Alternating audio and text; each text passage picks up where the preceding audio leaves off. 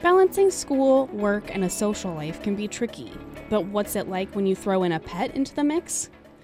The outlet's Elise Hammond covers what it's like to be a student dog owner. Logan Winkler, a senior studying corporate finance, lives with four other roommates in a house on Congress Street, but only three of his roommates are human. His fourth roommate is Ranger, the Brittany Spaniel.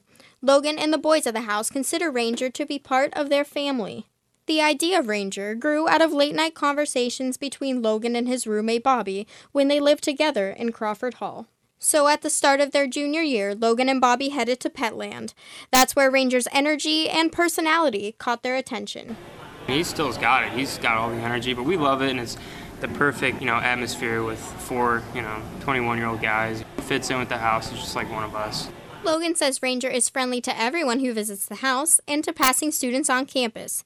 But while having a pet has been a positive experience, it is also a lot of responsibility. You got to go full fledged with it, and you know, I think once we all got emotionally connected with him, it didn't become such a chore.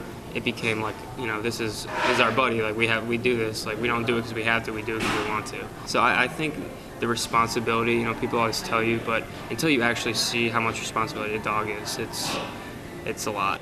For students looking for pet friendly living situations at larger apartment complexes, there aren't very many options. A number of off campus properties have very strict no pet policies.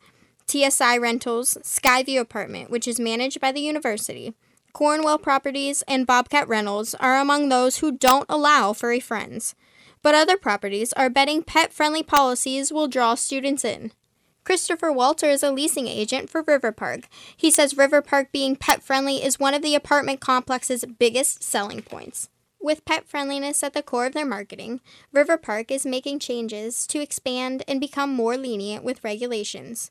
No residents stay for free, however, and even your puppy has to pay. A pet rent is being implemented, which involves a $250 down payment and $25 each month.